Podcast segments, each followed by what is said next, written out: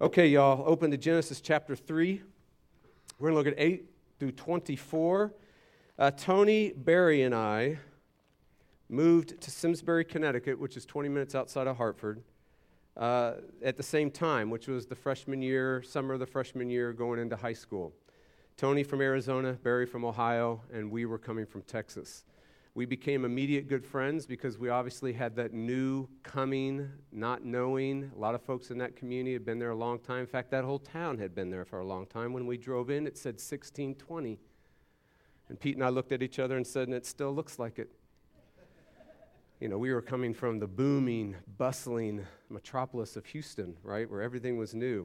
Well, it was back, basketball season for Barry and Tony. It was wrestling season for me. So after a basketball game on a Friday night, the three of us were going to grab some food and hang out. but Barry had to go home first to take care of his dog, which we already knew and we had already planned. See, we knew Barry's parents were gone for the weekend. We knew that he was home alone, and we knew that he was a spooky, easily spooked kind of person.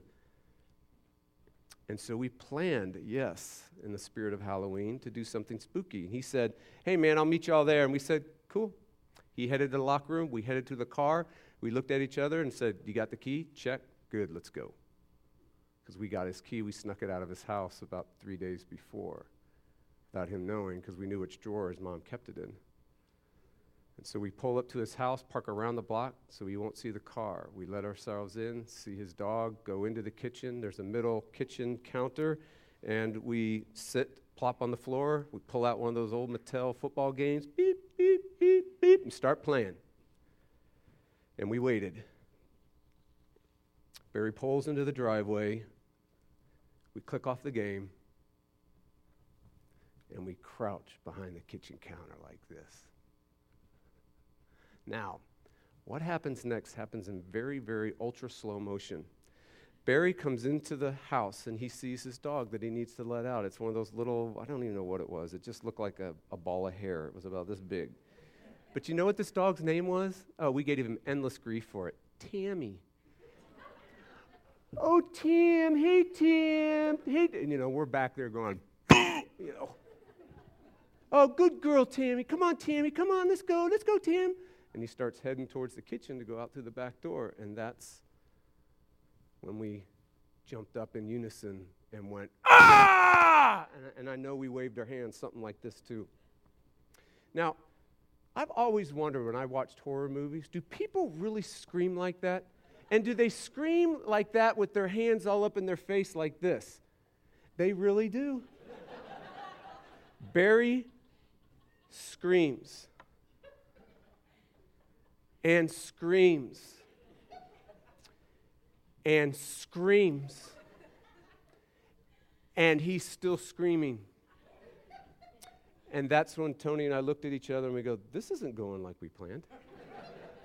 because Barry thinks he's in Annabelle time. I don't know what he thinks. He thinks Freddy Krueger came to his house Friday the 13th. I don't know what he thinks. So, about this moment, we're like, Hey, Barry, hey, hey, it's us. It's Tony, it's Jeff. It's okay. You're okay and he's still screaming. and he turns and he goes into the den, comes back with a golf club, and starts coming at us. Whoo! Record breaking international bestseller of horror, Stephen King said, I like to scare people, and people like to be scared. H.P. Lovecraft, early 1900 author of American Horror, said the oldest and strong emotion, strongest emotion of mankind is fear. Dr. Martyn Lloyd-Jones spent 13 years preaching through Romans, called the last Puritan preacher, died in the early 80s. He said, When a man is defeated by life, it's always ultimately due to the fact that he's suffering from a spirit of fear.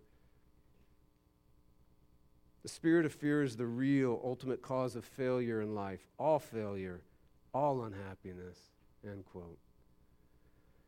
Edgar Wallace, in his 1916 novel, The Clue, the Twisted Candle, wrote, Fear is a tyrant and a despot, more terrible than the rat, more potent than the snake. Duke of Wellington. You know what he was called by his men and his enemies? Iron Duke. And he did what no man had ever done. He defeated Napoleon, the great French general, right? You know what he said? The only thing I'm afraid of is fear.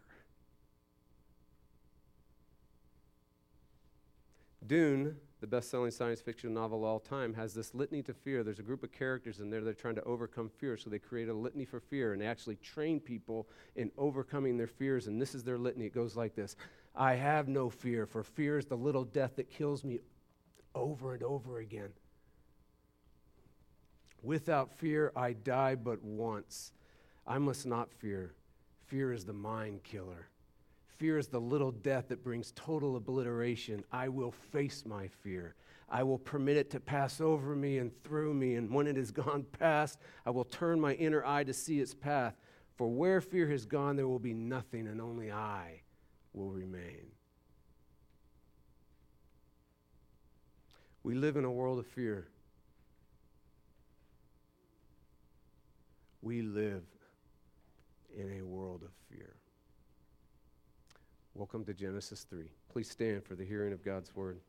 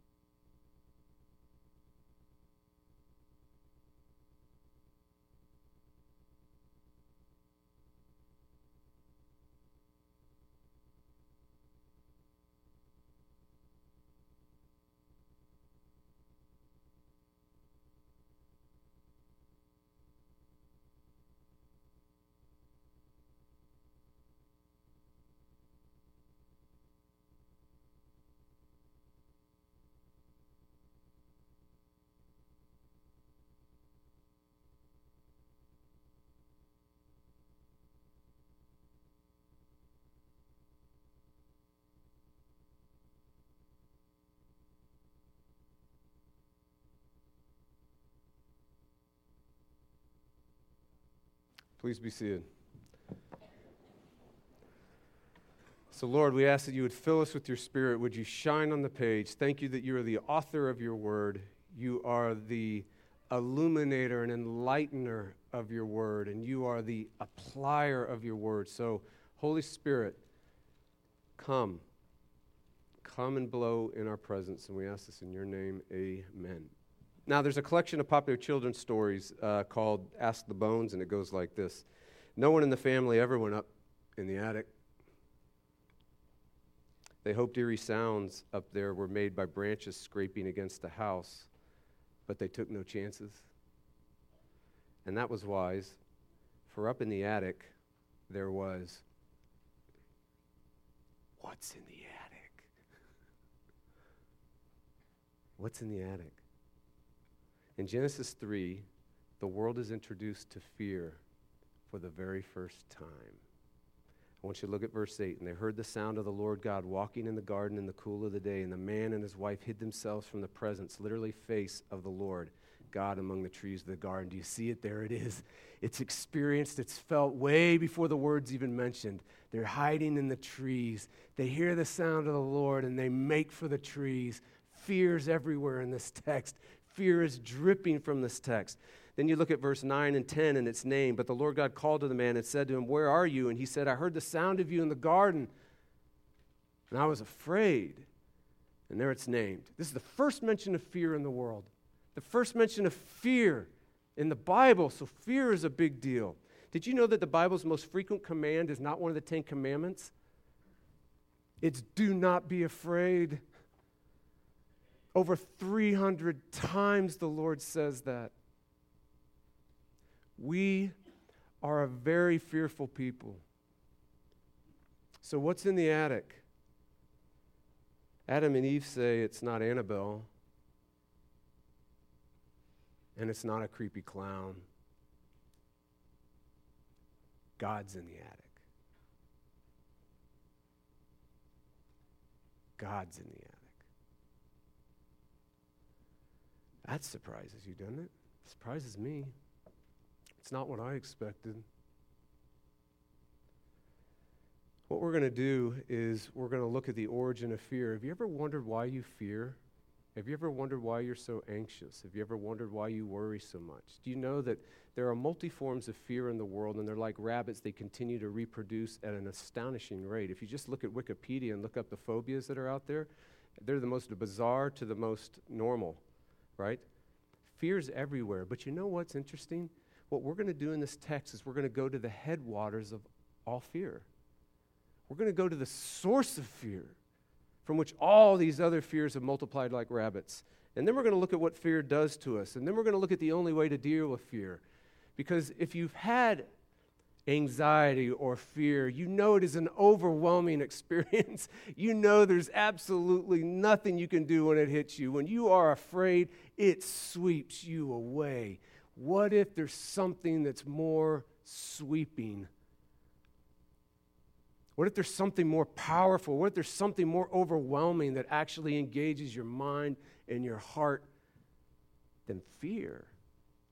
And that's how we're going to end.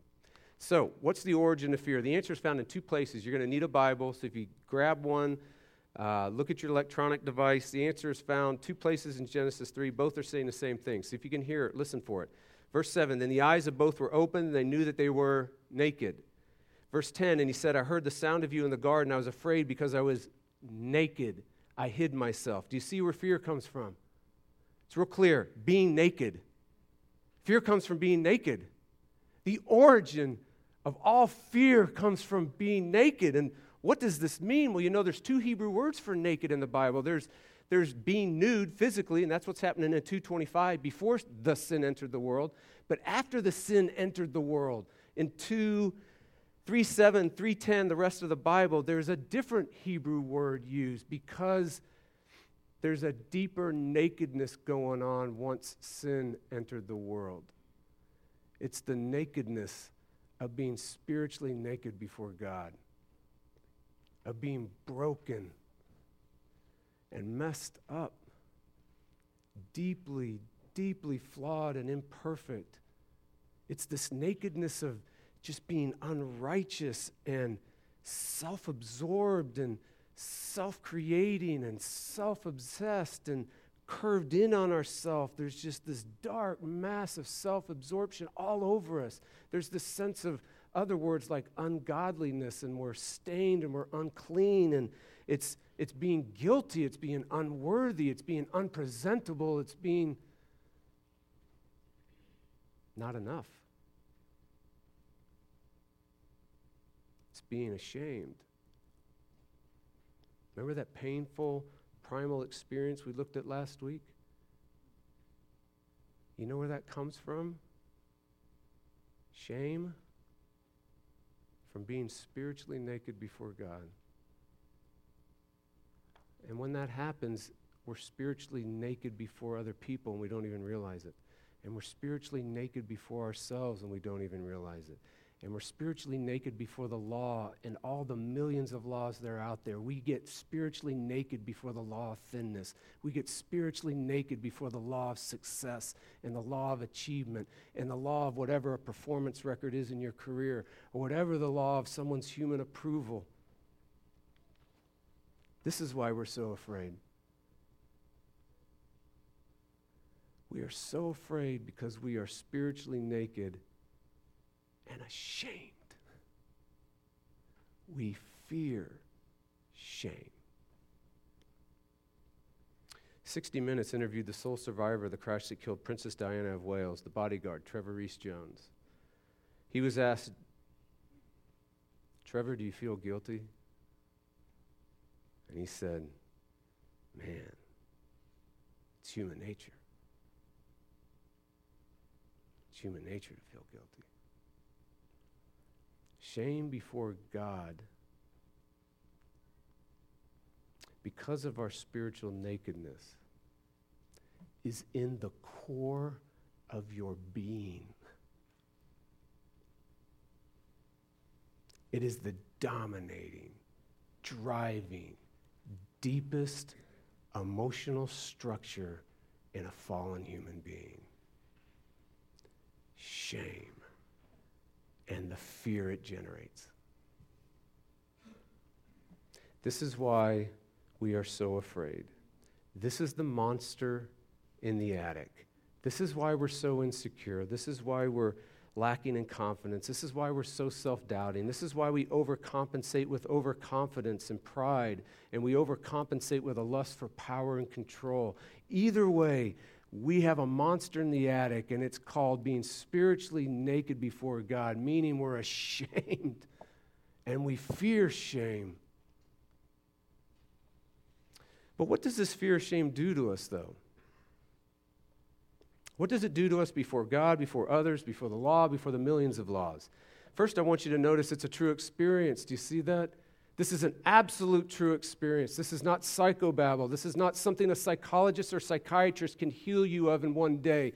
This is an actual, genuine, core human experience of every human being. I want you to look at verse 8. We're going to literally read it, and here's the literal translation. And they heard the sound of the Lord God walking to and fro. It's actually, he's marching to and fro. The walking is a, a stronger word than uh, stroll, it is a, it's a march. So you have God marching to and fro in, in the whirlwind of the day, not the cool of the day, the whirlwind of the day. If you have an English translation, you should have a footnote there that says whirlwind down below or spirit. And what that means is when God hurled a whirlwind, it's the same Greek word, when God hurled a whirlwind at Jonah, when on Mount Sinai, God showed up and there was a whirlwind at Mount Sinai. Anytime God showed up in the Bible, there was a whirlwind as the judge showed up. The moment that Adam and Eve were still breathing when they sinned, God was coming into the garden to judge. The picture here is not a lovely stroll in the garden around 6 o'clock p.m. when the sun goes down. The picture here is a terrifying cosmic trial. This is why W.H. Auden calls our age and every age of the human race the age of anxiety, because every human being on the planet feels deep in their soul that they're on trial. Do you feel that way? You ever heard of performance anxiety? Man, every Olympics, when the gymnasts get up there, I cringe because I know what's going to happen. You have these 12 to 16 year old girls that have so much pressure on them, and they feel the pressure. They're incredibly gifted, incredibly talented, and without fail, at least two of the best of the best crumble right before our eyes on, on national, international TV. It's not that the pressure of competing did it to them, like the competition was putting them on trial, though they were. And it's not that parents do that to children, though they do. It's not that our bosses do it to us, though they do. It's not that we do it to each other, though we do. It's just that in the core of our being, it's already there. We're on trial.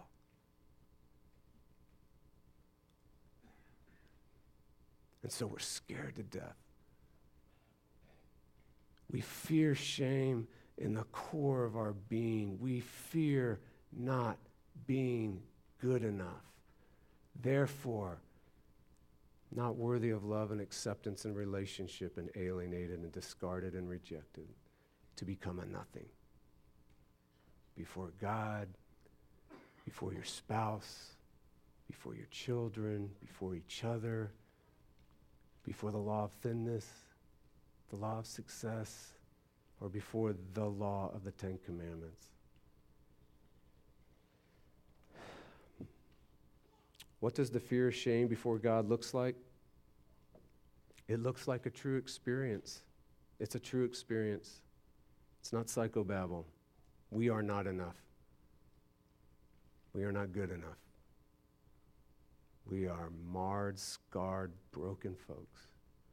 Second, it wrecks our relationship with others. Do you see that? Look at verse 11. Have you eaten of the tree of which I commanded you not to eat? Ah, this is a beautiful response. She made me do it. You know, the one you gave me, the friend, the buddy, the companion, the ally, she made me do it. And so Adam blames God, right? And then he blames Eve, right? Then what does Eve do? Look at verse 13. The serpent deceived me and I ate. In other words, the devil made me do it. So there you have the two excuses of all time. He made me do it, the devil made me do it. They did it, I didn't do it, or the devil made me do it. Those, those are the, the ancient codes that we live by, right? Now, I've said this to you before, but I honestly tried to think of a better way of communicating this or illustrating this, and I couldn't.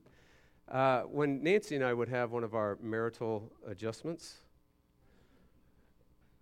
and, you know, we, we believe, just like you're supposed to change your oil, you should have a good marital adjustment about every 3,000 miles. So it just kind of goes with the territory of marriage. So as we're having one of our marital adjustments, in the middle of it, I turn to her and I say, honey, you know, I used to be a good person until I married you. You know what's crazy? I meant it. Why do we tell our parents it was the cop's fault for our DUI?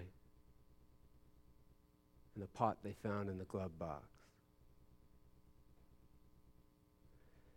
Why do we blame our recent unemployment on the blind boss who just doesn't see our potential and our abilities?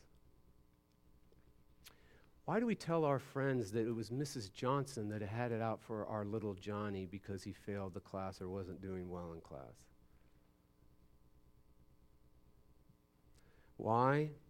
Because we want to exempt ourselves from the sin and shame of the human race. We think we avoided the fall. Do you see what's happened in this text? Everything that's happened in this text, we saw sin invade the world, we've seen sin destroy the world, but do you see one of the primary messages that God has for Israel and has for you and me? One of the major ways that we show we're in sin is we deny it.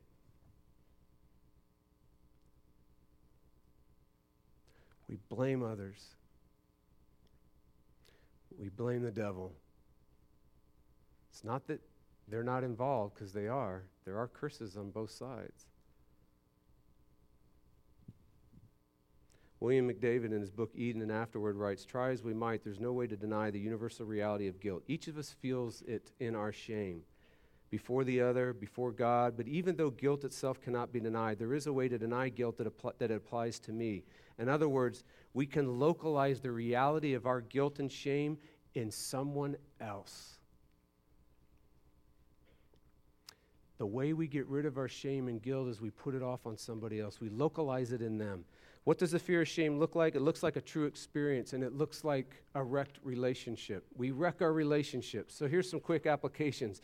John Newton wrote, A person truly illuminated, someone that actually grasps the reality of being a sinful person and a shameful person, will no more despise others than Bartimaeus, after his own eyes were open, would take a stick and then go around and beat every blind person he saw.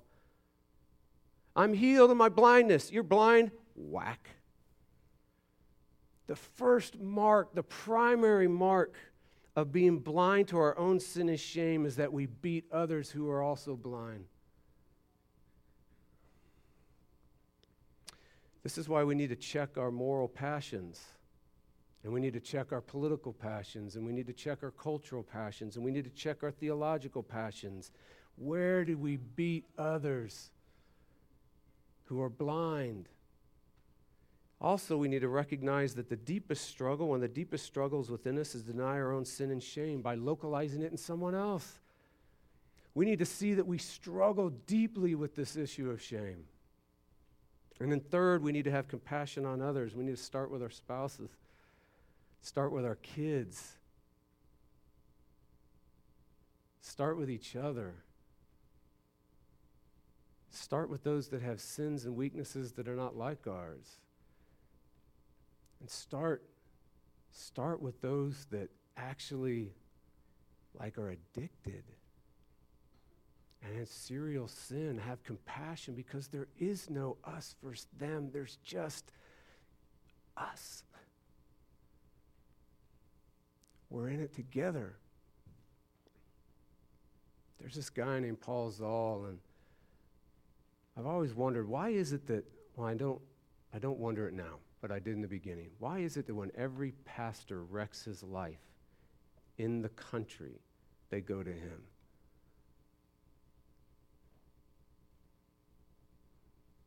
And you know what he does when he counsels people and they tell their stories of their wrecked lives and they tell their stories of how sin and shame have wrecked them and they tell their stories of how they've wrecked this and wrecked that. And they go on and they'll go on and they'll go on and he'll laugh with them, he'll cry with them, he'll hug them. And then at the end, the first words that come out of his mouth is he'll say, Welcome to the human race.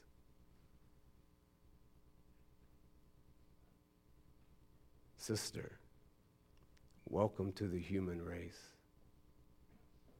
There is no us versus them, there's only us. So we can have compassion on each other that we're all in this together. We're all in sin and in shame and really scared about it together. How do we deal with the fear of shame before God? What do we do? Here's the answer we can't do anything about it. Look at verse 24. He drove out the man at the east of the Garden of Eden. He placed the cherubim, the flaming sword that turned every way to guard the way to the tree of life. The way back to the garden, do you see this? The way back to the garden is more than hard, it's impossible we can't get back in. We can't get back to the garden. We can't get back to a world without the sin. We can't get back to a world without spiritual nakedness in our life. We can't get back to the world without shame. We can't get back to the world without fear of all of this stuff.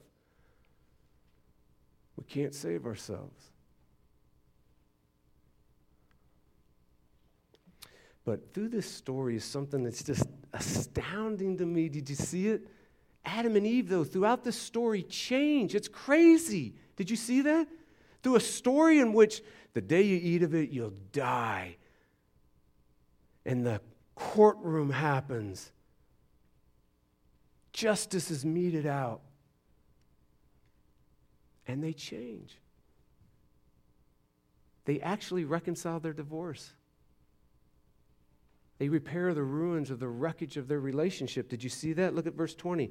The man and his wife, the man called his wife's name Eve because she was the mother of all living. Adam named his wife Eve. He didn't name her the mother of all trouble, the mother of all ball and chains, the mother of all shame, the mother of all sin.